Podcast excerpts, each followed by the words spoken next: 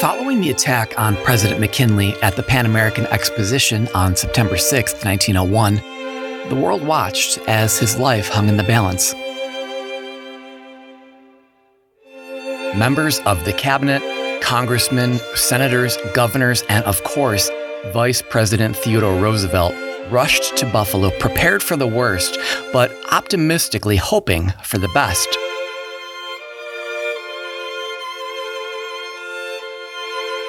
By September 10th, it appeared as though the worst had passed. The doctors seemed confident that the president would make a full recovery. Headlines read, quote, McKinley's recovery expected, and surgeons at the president's bedside say recovery is now assured. Nation joyous. To further put the nation's mind at ease, it was decided that Vice President Roosevelt should leave Buffalo and resume his normal schedule. Having him remain at the president's bedside would only undermine the positive prognosis. Prior to the attempt on McKinley's life, Roosevelt and his family had planned a vacation in the Adirondack Mountains. TR was an avid outdoorsman and relished the opportunity to hike and camp. He left Buffalo on September 10th, but in the event the president's condition should change, he left an itinerary and contact information with his friend Ansley Wilcox, with whom he had been staying while in the city. Now, I know I said Roosevelt was an avid outdoorsman, but even that feels like a bit of an understatement.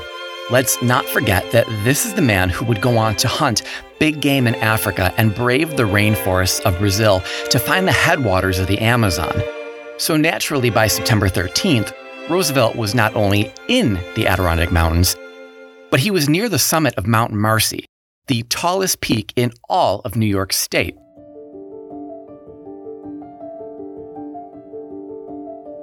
As McKinley's health began to fail, word was sent across the state that the vice president should immediately return to Buffalo. By the time the messengers reached Roosevelt's party on the mountain, it was already night. Plans were already in motion to transport the vice president. A special train was waiting at the nearest rail station, but before he could make the cross state journey, Roosevelt had to make the descent down the mountain. Just after midnight, TR began his trek down Mount Marcy. Now, keep in mind, it's 1901. There are no paved roads and no streetlights. Roosevelt would have to descend the dark, winding mountain roads in an open, horse drawn carriage. To make matters worse, as he left, it started to rain. Undeterred, he urged his driver onward. He reputedly even dangled out of the open carriage with a lantern in hand so that his driver could see more of the treacherous road in front of them. In the midst of the sounds of the pouring rain, the galloping hooves, and the splashing of puddles beneath them, the Vice President of the United States was yelling to his driver, I'm not afraid if you're not afraid. Go faster. Now, under the best of conditions, the journey to the North Creek station would take about seven hours. Under the cover of night in terrible conditions, Roosevelt and his driver made the journey in less than five. As they made their way down the mountain, they changed teams of horses twice so that they could maintain maximum speed for the entire journey. The descent legitimately set a record that many would try and fail to repeat.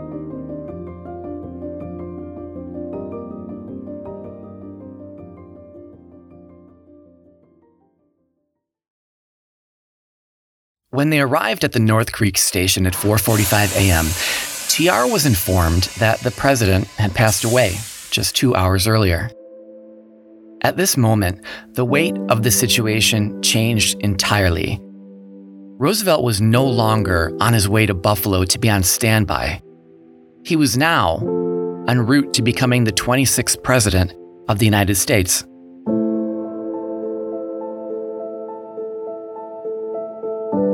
As morning broke in Buffalo, word of the president's passing was beginning to circulate. The cabinet and all of the assembled dignitaries made their way to the Milburn residence to pay their respects to the president's widow, and to pay tribute to their fallen friend. Throughout the city, there was a great deal of sadness over the loss of the president, but also a fair amount of speculation with regard to just when and how Roosevelt would be sworn in. No firm plans were made, but many suspected the solemn ceremony would take place at the Milburn residence where McKinley had passed. Also, keep in mind at this point, very few people even knew where the president was, let alone when he was expected to arrive. Now, while the US Constitution delineates the branches of our government in great detail, its instructions for the inauguration of a new president are fairly plain. One private citizen, one federal magistrate, and one sentence are all that is required to elevate an ordinary citizen to the highest office in the land. While we've all seen televised presidential inaugurations, all the pomp and circumstance are added to mark the importance of the occasion but none of it is necessary. Instead, the ceremony is, by design, simple, solemn, and symbolic.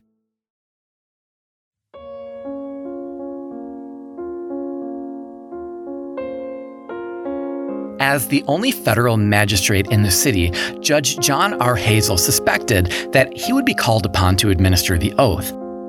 In preparation, Hazel asked his clerk to go out and buy a Bible so that, should they be summoned, they would have one on hand.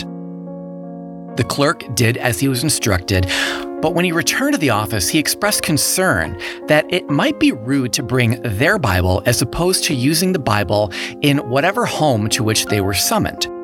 Hazel agreed, and the pair set off for the Milburn house, sans Bible.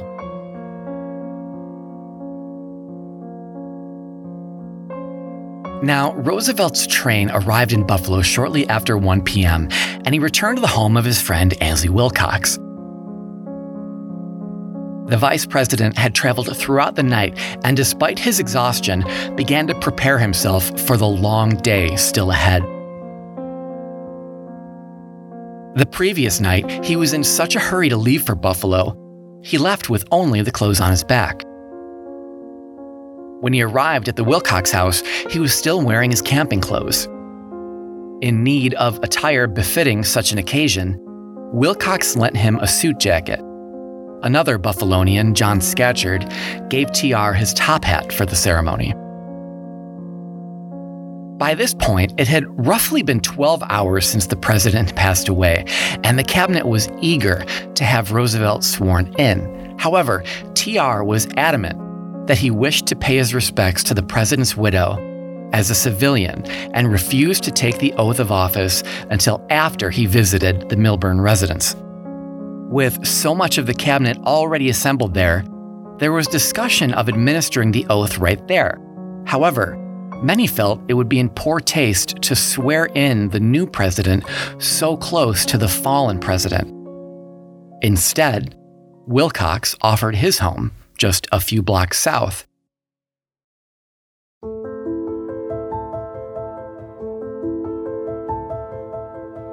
All those assembled at the Milburn house made their way to the carriages outside. After the decision had been made to reconvene at the Wilcox house, Senators Mark Hanna of Ohio and Charles Fairbanks of Indiana arrived at Milburn's home just as most people were exiting. It's unclear as to whether they misheard the plan, missed it entirely, or just simply chose not to attend, but the men instructed their driver to take them to the Buffalo Club, another potential inauguration location. Now, it seems odd to think that a senator might choose not to attend the inauguration of a new president.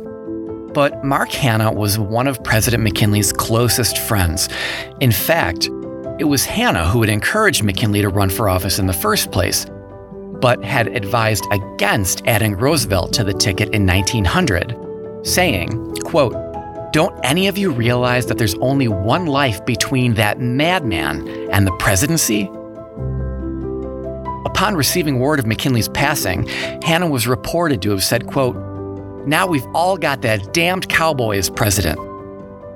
Suffice to say, Hanna was not eager for Roosevelt to take McKinley's place.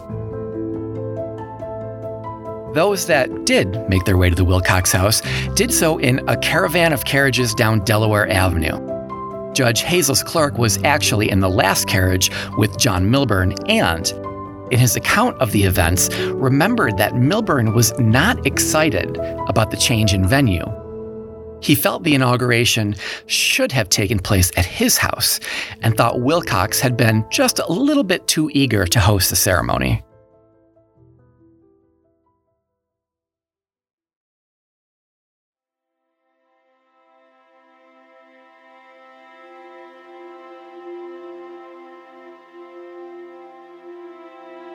I just want to take one second to draw attention to Mrs. Mary Grace Wilcox. With almost no notice, 50 of the most important people in the country and the city, along with the press, arrive at her doorstep to inaugurate a president. It's a small detail, but one that speaks to the impromptu nature of the event. In the photographs taken on the day of the inauguration, the Wilcox Library looked lived in. There are stacks of books out to be put away, there's wrinkles in the furniture, and other little details that suggest that up until the moment of the group's arrival, this was a family home. Two weeks after the inauguration, when the photographers returned to photograph, this time with advance notice, the room is pristine. Not a single thing is out of place.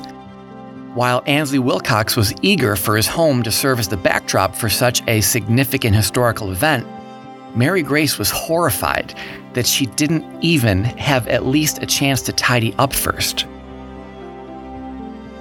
But just after 3:30 on that day, September 14th, as the cabinet, government officials, vice president, dignitaries, and the media made their way into the Wilcox's library, their thoughts were hardly on the state of the room but rather the significance of the ceremony they were about to witness. Those present were six of the eight members of McKinley's cabinet Secretary of War Elihu Root, Secretary of the Navy John D. Long, Attorney General Philander C. Knox, Secretary of the Interior Ethan Hitchcock, Postmaster General Charles Emory Smith, and Secretary of Agriculture James Wilson. Also present was federal magistrate John Hazel, Judge Albert Haight of the New York Court of Appeals, and United States Senator from New York Chauncey Depew, as well as several local dignitaries and members of the Wilcox family.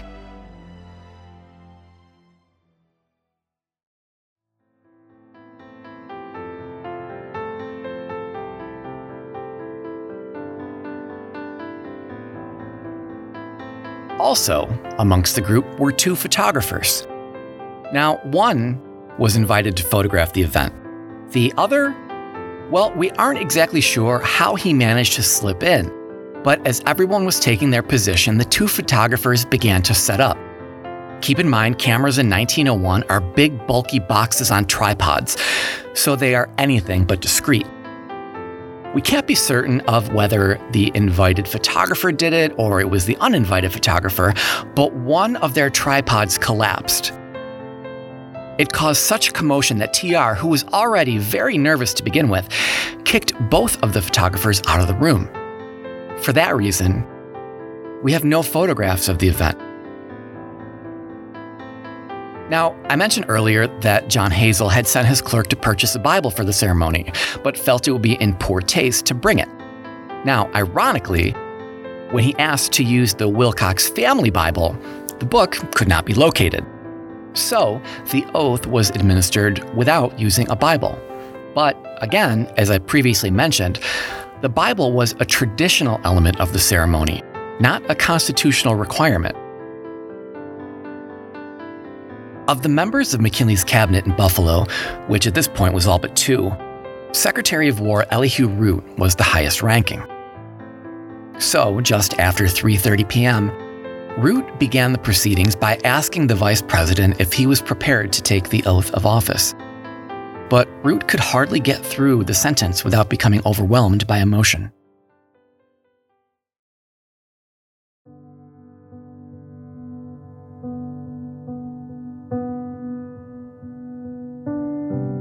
According to the September 15th issue of the Buffalo Courier, the emotion in the room was palpable. It went on. Mr. Vice President, commenced Secretary Root, but his voice broke, and for fully a minute he could not utter another word. His cabinet confreres were all affected, and tears came into their eyes. It was a touching scene at this moment, and about every head was bowed, and there welled up in the hearts of these devoted men the memory of the beloved man whose life had been offered as a sacrifice on the altar of his country. Tears trickled down the cheeks of Secretary Root. The vice president's eyes were moist, and he clutched nervously at the lapel of his frock coat. The paper then continued. Taking a step towards Secretary Root, the vice president said, in a voice that wavered at first, but grew stronger with each succeeding word, I will take the oath at once, in accord with the request of you members of the cabinet.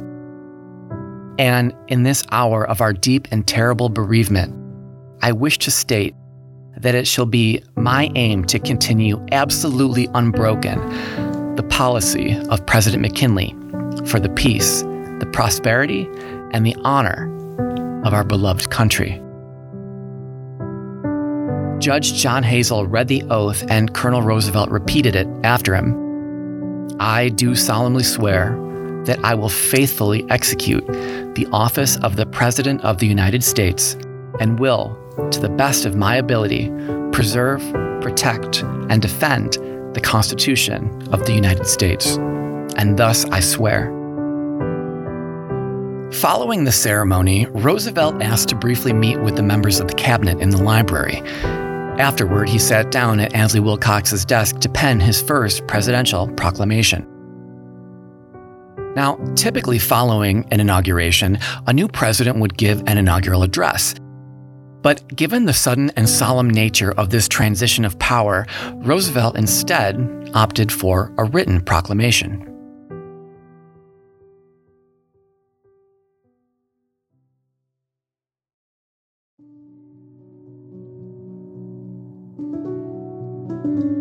As he sat down to draft it, one could only imagine the enormous weight he must have felt. McKinley's death marked the third presidential assassination in just a 36 year period. McKinley's Secretary of War, Elihu Root, who was present in Buffalo, was also present at Chester Arthur's unexpected presidential inauguration in New York City, almost exactly 20 years earlier, and had vivid memories of Lincoln's assassination in 1865. If you ask anyone who was alive during the Kennedy assassination, it's a day that is burned into their memory. The assassination of a president is a national tragedy, and the grief is enormous. Today, it's almost unimaginable to fathom three presidential assassinations in such a short period of time, but it would be roughly the equivalent of Reagan dying from the attempt on his life in 1981, Clinton being assassinated in 1997, and Trump being assassinated in 2017. The trauma that would inflict on the nation, regardless of political affiliation, would be incredible. All of this was weighing on Roosevelt as he sat to write his first presidential proclamation. In fact, it's clear from the surviving draft that he agonized over his words, scribbling and reworking several sections. When he finally finished the draft, he actually threw it in the wastebasket. Luckily for us, Ansley Wilcox had the presence of mind to realize the historical significance of everything that was happening and retrieved the crumpled up document. A few years later, Wilcox donated everything he saved along with his written account of the events to the Buffalo and Erie County Historical Society, today the Buffalo History Museum. For the duration of Roosevelt's stay in Buffalo, telegrams poured in from all over the world. Many offered their condolences on the death of McKinley and their well wishes for the new president. The majority were handled by Roosevelt's private secretary, but a few were marked for personal review by the president. One of the correspondences Roosevelt directly handled was a note from Booker T. Washington, the noted African American reformer. Originally, TR had planned to meet with him on his next visit to the South, but given everything that had just happened, the visit would need to be postponed. Instead, the telegraph Roosevelt sent to Washington on Executive Mansion letterhead postmarked from Buffalo, New York, expressed his regret that the meeting would have to be canceled and asked if Washington was planning on traveling to D.C. That telegram would ultimately lead to the famous meeting between the two at the White House, which was the first time an African American was invited to dine with the president. On September 15th, a private memorial ceremony was held for McKinley at the Milburn House, followed by a public viewing in what is now County Hall. Thousands came to pay tribute to the fallen leader.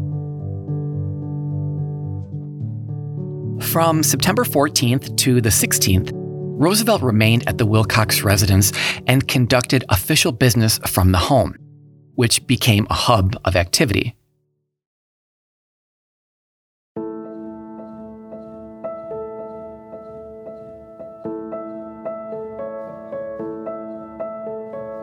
The Wilcox home is one of only four locations to hold a presidential inauguration outside the nation's capital. And of those four, it's one of only two that were legally binding, aka met all the constitutional requirements and did not need to be repeated to commemorate its historical significance, on September 14, 1971, the Theodore Roosevelt Inaugural National Historical Site opened as part of the National Parks Service. The other three inaugurations were Chester A. Arthur in New York City and Calvin Coolidge at his father's house in Vermont, both of which needed to be repeated in Washington, D.C., and Lyndon B. Johnson on Air Force One. Interestingly, LBJ's inauguration was legally binding as Sarah T. Hughes was a federal magistrate, but it's also the only time the oath of office was administered by a woman.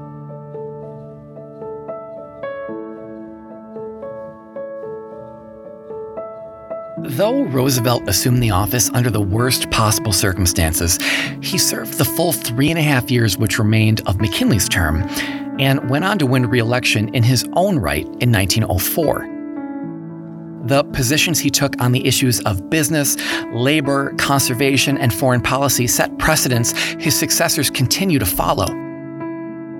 His expansion of the office of the executive has come to define the modern presidency, and the influence of his larger than life persona can still be found in pop culture today. 120 years after his presidency, Roosevelt is still considered one of the best presidents in history, consistently ranking in the top 10. And, most importantly, his presidency, which began here in Buffalo, helped define the century that followed. Now, we're going to return in two more weeks with one final installment of this story, in which we'll look a bit more deeply into Leon Czolgosz, his trial, and the execution which followed. The Buffalo History Museum receives operating support from Erie County, the City of Buffalo, New York State Council on the Arts, with the support of Governor Andrew M. Cuomo and the New York State Legislature. Additional support is provided by M&T Bank and from our donors, members, and friends. Today's story was researched and written by historian Lindsay Lauren Visser and produced with support of our staff. My name's Anthony Greco. We'll be back in two weeks with the third part of this story. So until then, take care.